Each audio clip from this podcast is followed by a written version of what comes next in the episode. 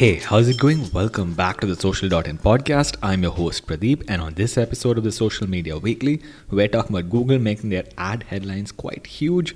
We're talking about Google adding the black owned attribute to GMB pages. We're talking about Facebook adding accessibility features finally. Let's get started.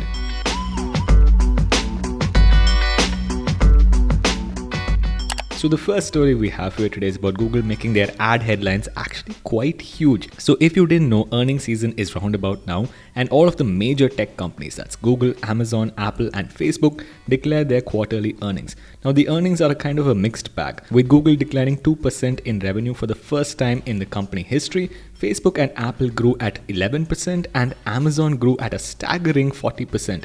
Anyway, Google decided to do something about their declining revenue and made their ad headlines on Google search ads absolutely huge. Now, it remains to be seen whether these ad headlines becoming big is for all of the ads or only for the absolute top of page ads. But whatever the outcome, I'm sure Google's revenue will definitely increase and the click through rate will also increase. The next story has to do with Google adding black owned attributes to Google My Business pages in the US. So, if you you are a black owned business in the US, you can now update your Google My Business page if it's verified and add a black owned attribute. Now, customers can see this attribute on Google Maps and Google Search and they can write a review, purchase from you, or recommend you to show their support. What's interesting here is that Google is also partnering with the USBC, that's the US Black Chamber of Commerce, and they're making this a part of their Grow with Google program. Also, Google is setting up a Google for Startups accelerator for black founders with a $300 million commitment. Our next story has has to do with Google Webmaster adding support for image license structured data. So if you are a creator uploading images to your website or you are using images from other people's website,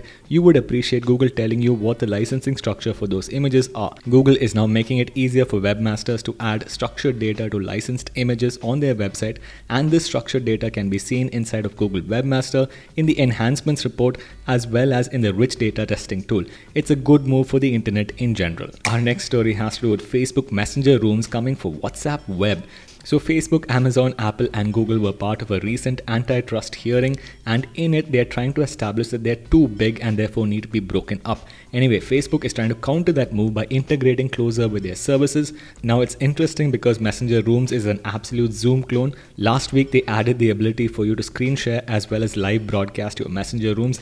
If you are on WhatsApp for web, you can tap on the three dots and then create a room using a Facebook Messenger account. You also need to know that this is under Messenger and therefore is not end to end encrypted, but I suppose you don't really care about privacy, do you? Our final story of the day is about Facebook adding new accessibility features finally. So I like it when big tech companies add new accessibility features. In Facebook's case, on the 30th anniversary of the Americans for Disability Act, they have now added new accessibility features wherein on the desktop website you can now scale the text font size as per your requirement also, they've added contextual headings for screen readers. So, if you are using a screen reader, you can now see headings as to what an ad is and what an organic post is, as well as when you post a comment, Facebook is now adding a success message.